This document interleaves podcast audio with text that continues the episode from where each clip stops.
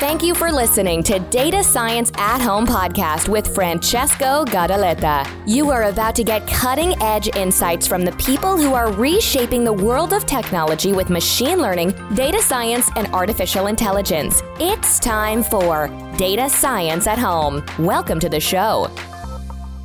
Welcome back to another episode of Data Science at Home podcast. I'm Francesco, podcasting from the headquarters of Amethix Technologies based in Belgium. Well, first of all, thank you very much for trusting me with your time. I really appreciate that. And I want to remind you that there is a very new Discord channel that we opened in order to create a community around the podcast. You can find all the coordinates in the show notes of this episode and, of course, on the website datascienceathome.com.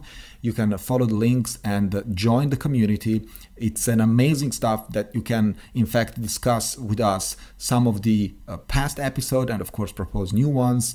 So come join us. Today, I'm not alone. I am with Stan Jastrzębski from New York University. Hi, Stan. How are you doing? Good. Thank you. I'm pretty sure that I misspelled your... it wasn't that bad. All right. Well, Stan is an expert in deep learning and among other things. And in fact, he has a very strong background in some of the most important research topics at the moment, in my opinion, which are, for example, optimization in deep learning, representational learning, of course, natural language processing, and another one that is computer-aided drug design, of which he's going to speak about in a few minutes. So Stan, please introduce yourself to the listeners of Data Science at Home podcast. Okay. I am currently a postdoc at New York University, working with Kyung Byung Cho and Krzysztof Geras. Prior to that, I did my PhD in Poland, co-supervised also from University of Edinburgh. And as you say, I was working on a mixture of things. I started my PhD working on drug discovery only, but then I got sucked into more fundamental stuffs and mostly focused on it since. And so what are the domains that you have been working on in particular, if you can expand on that? So I started working on applying deep learning to drug discovery. Specifically one particular part of the drug discovery project pipeline, which is 12 years long and costs so much. I was very fortunate that our group was working very closely with experts in drug discovery, so I was able to do some pretty early work on the topic, on this intersection of deep learning and drug discovery.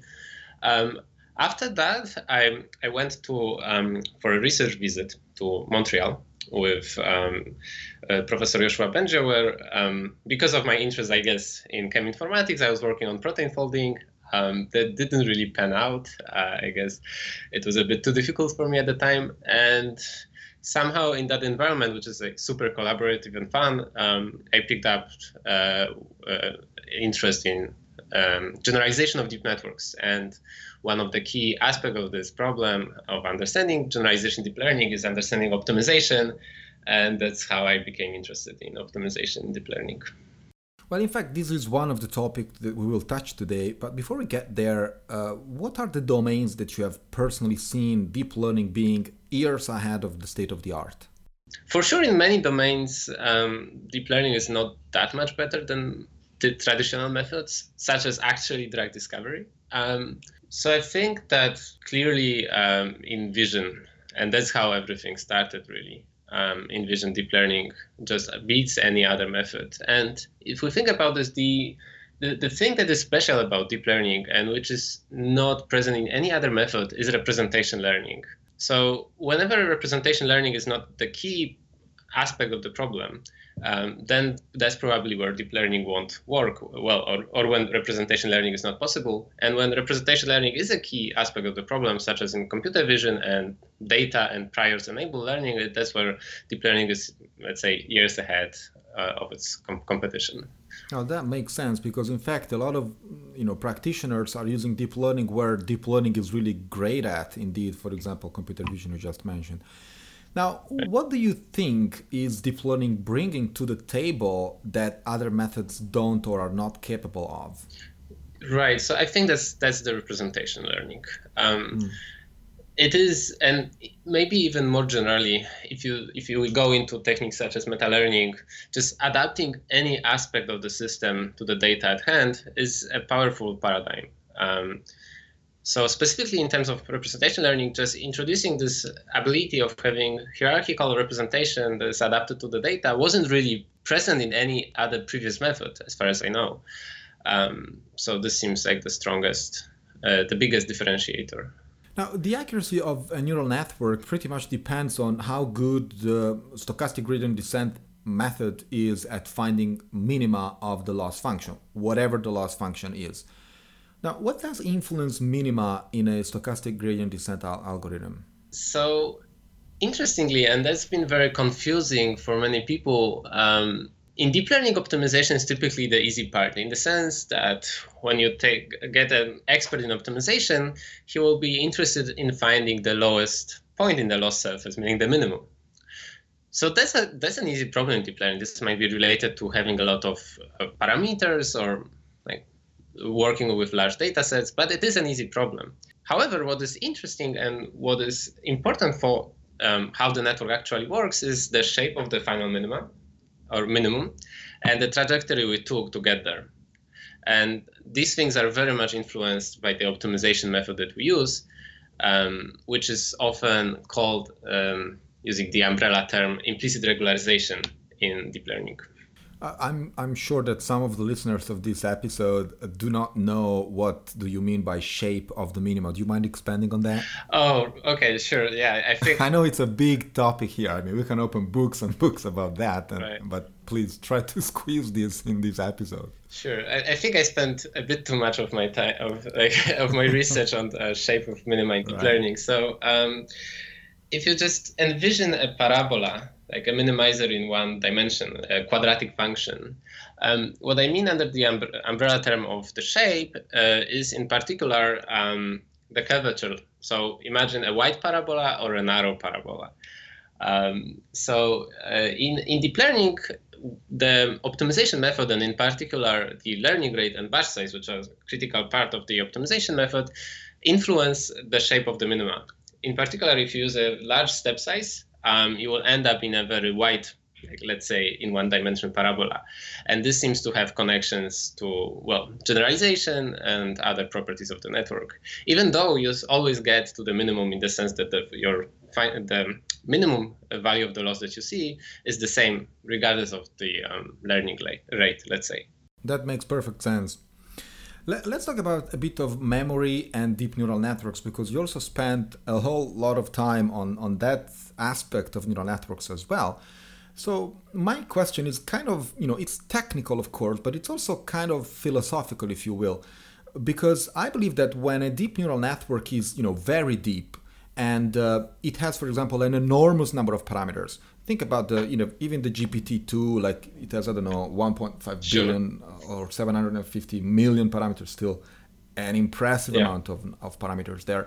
But in front of these networks, my question is, how far is it from, being just a lookup table that just memorizes most of the relations between input and output, and how close to a network that can truly understand things or abstract concepts are we? Sure. That's a fantastic question. And yes, I also spent a bit too much time on thinking about memorization. So first of all, it's important to realize that any model can memorize. If we have a random forest, it will almost by definition memorize at the end of training. As for how far the networks are from memorization, it seems pretty clear. We can do the following experiment. So this is an experiment devised by one of my collaborators in Montreal. So what you can do is you can take the data set and then just completely corrupt, for instance, sample new labels randomly for more like 20% of your data. And then you can train on all of this. It turns out that training, let's say, automatically will focus first on the non-random data, and then it will learn the random data.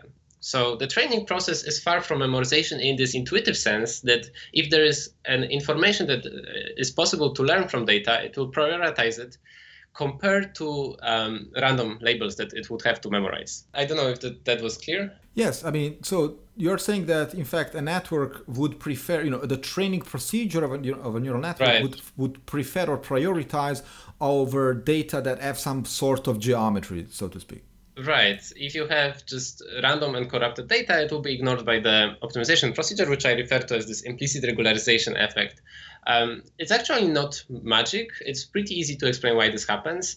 The reason for it is that when we train in deep networks where we compute a gradient for each example, so you can imagine a lot of arrows, right, that point you towards some direction in the loss surface. And now these arrows will be very much flipping often for the random data because it's random, and will be very consistent for the true data because, well, it has some information in it.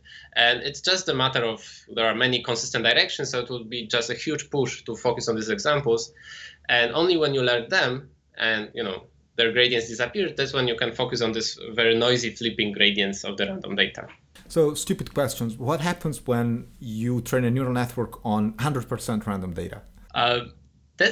That's actually very interesting. So, first of all, you can memorize if you really want to. It can be a bit challenging. Sometimes you have to have wide models and take care of training to make sure that you minimize loss. But generally speaking, it's quite easy, quite possible to do. But what is interesting is that when we memorize data, let's say we run this experiment, a popular image data set, we actually pick up features from the data set, even though it is random. So if we just take the first layer from a network, from a convolutional neural network trained to memorize data, and we visualize the filters, they are actually detecting edges. So even though we have random data, even in this case, the model picks up something that is, arguably not pure memorization. Whew, something to try probably after this call. It is interesting that it happens. Yeah, I mean... Okay. So you mentioned regularization before. Now, how is regularization really related to memorization in deep neural networks? Because there is a connection between the two, right? Yeah. So first of all, there is this term implicit regularization that I mentioned a few times. So implicit regularization in deep learning seems to prefer learning true data from random data if you have the two at the same time. So that's one way in which implicit regularization is related. As for explicit regularization, so I think weight decay or dropout, you can think about it in this way that it makes memorization harder while it doesn't affect that much learning on the true data. So again, if you were to repeat the experiment where you have like 20% of the data with randomized labels, and then you add explicit regularization, it will very much slow down learning on random labels, while it will more or less keep learning on the true data similar. So as a summary of what we just said, we said a lot of things about regularization, memorization, random data. Now, I have yet another question that comes out of curiosity, in fact, which is when neural networks are trained on random data, do they have any specific properties, for example, distribution of the weights, I might think, that networks trained on non-random data probably do not have? Did you ever find these kind of differences between the two in your, to the best of your experience?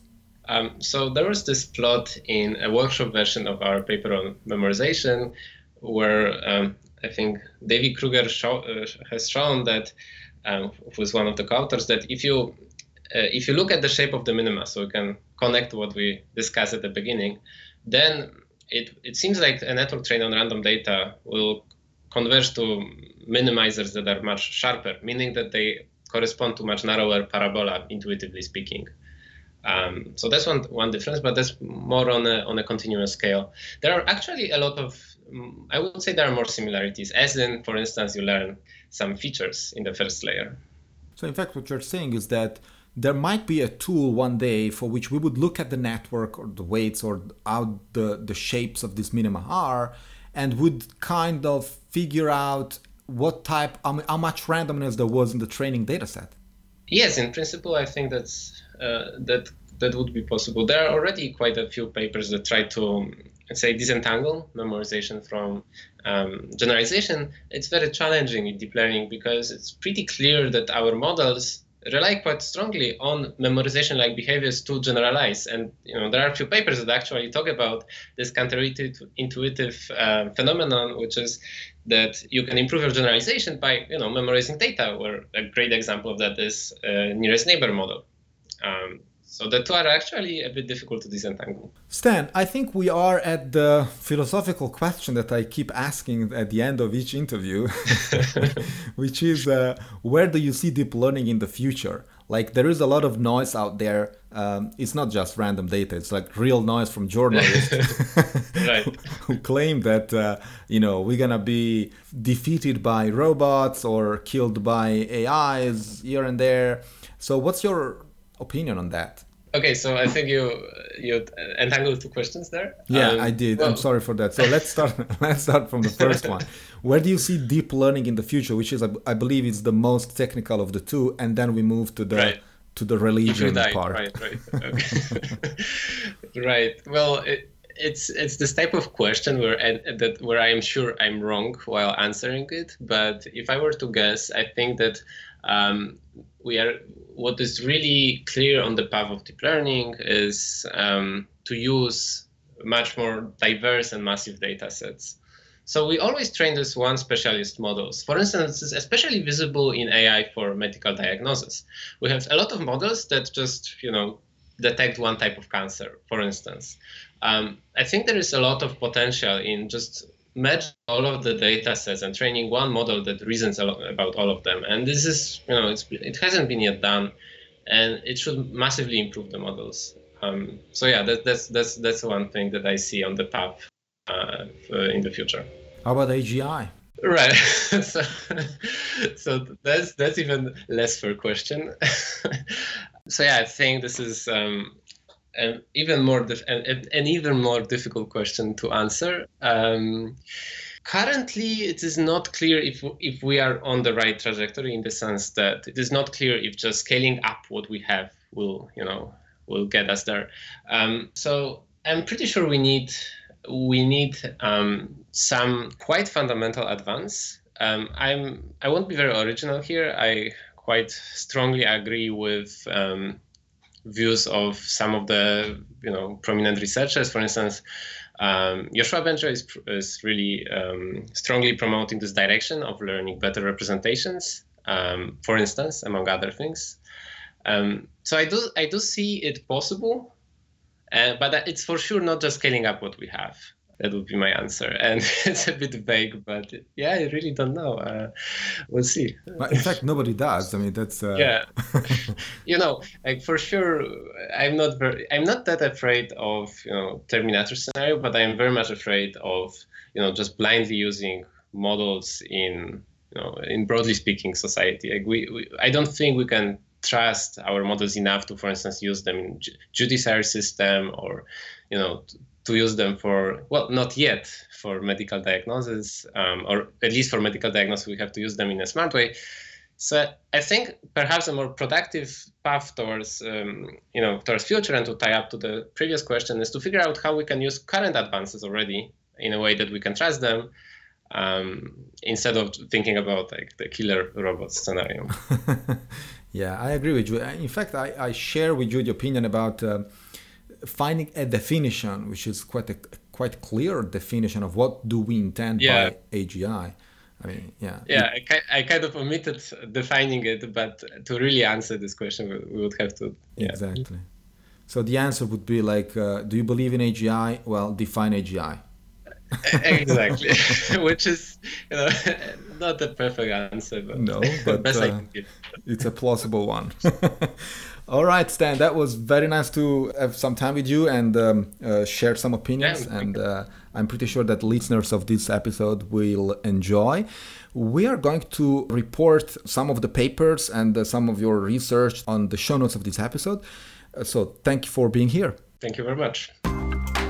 You've been listening to Data Science at Home podcast. Be sure to subscribe on iTunes, Stitcher, or Podbean to get new fresh episodes. For more, please follow us on Instagram, Twitter, and Facebook, or visit our website at datascienceathome.com.